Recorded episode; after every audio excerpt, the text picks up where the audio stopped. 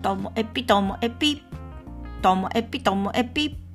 面白から真面目までサクッと聞ける独り言ラジオともえぴこんにちは。皆さんお元気でしょうか？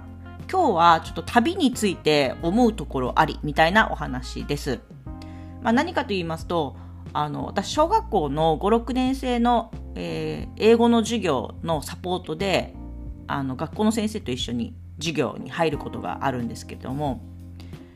あの5年生の教科書にあの Where do you want to go だったかな、えっと、日本の、えー、地図があって、まあ、そこに、まあ、都道府県のエリアとと、えー、名所とか名物食べ物とかが書いてあってで自分はどこに行きたいかとか何を見たいか何を食べたいか何を買いたいかみたいなのを最終的にこう発表するみたいな単元があるんですけれどもであれって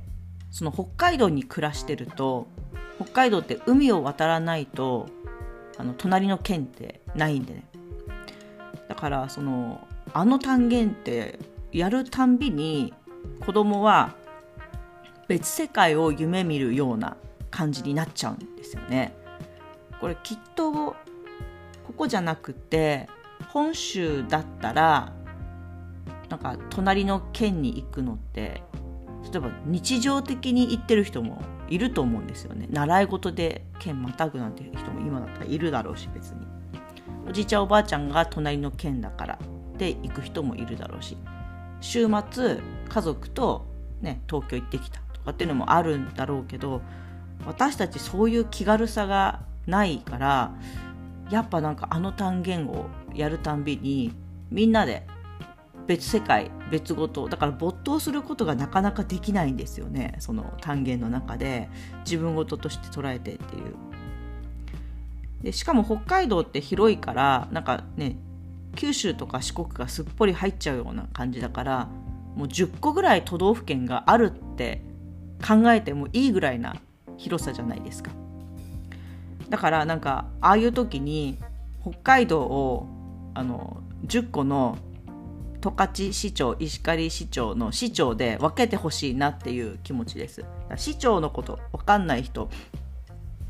いるかもしれないんで北海道以外の人に説明すると北海道って広いので、えっと、札幌に道庁っていう北海道庁っていうのがあるんですけどもそれで、えっと、10個のエリアに分かれてて支店みたいな本店支店の関係みたいにして市長だから支店の市に町って書いてね市長に分かれてて私が住んでるのはここは十勝市長十勝管内と言われたりするんですけどもなんか渡島檜山、えー、上川、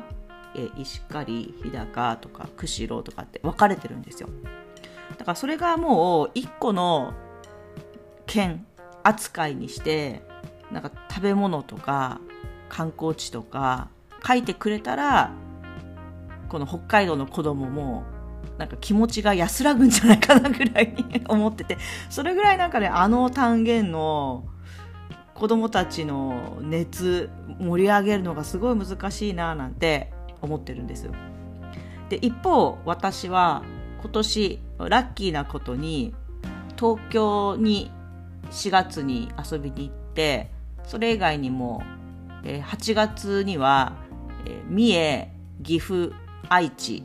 を訪れてで9月にはあの友達のとこに遊びに行きたくって大阪。でちょっとだけ半日京都にも行くことができてなんかね国内の旅行をしてみると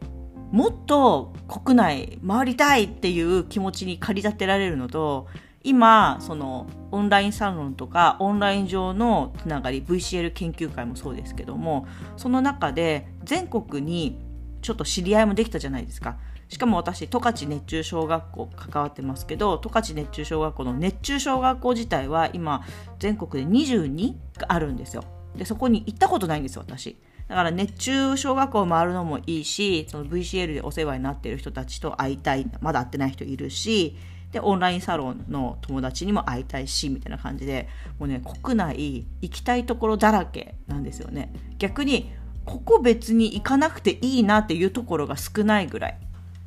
特に私の中で今一番暑いのはあの石川とか富山とかあっちに何地方ですか？あのあっちの方の地方暑いのとあとは来年できれば広島行きたいなと思ってるからそのあっちの広島の中国地方ですかもう暑いですし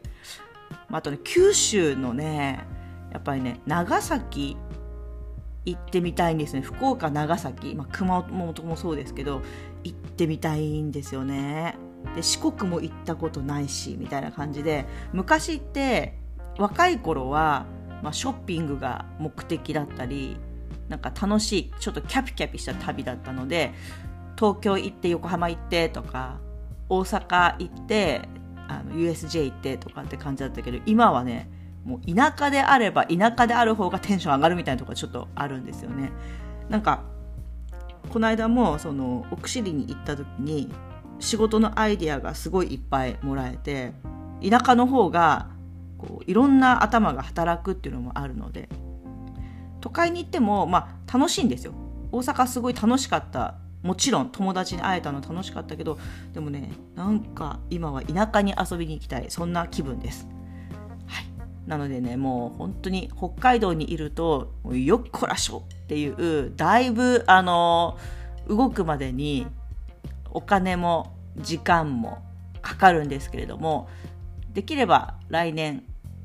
うん目標はね3回ぐらいは旅行行きたいなと思ってます。あと仕事の出張が入れば一番嬉しいんで、やっぱり全国でね、出張でいろんなとこ回れるようになる。これがやっぱりね、私の夢ですね。今日も最後までお聴きいただきましてありがとうございました。さようなら。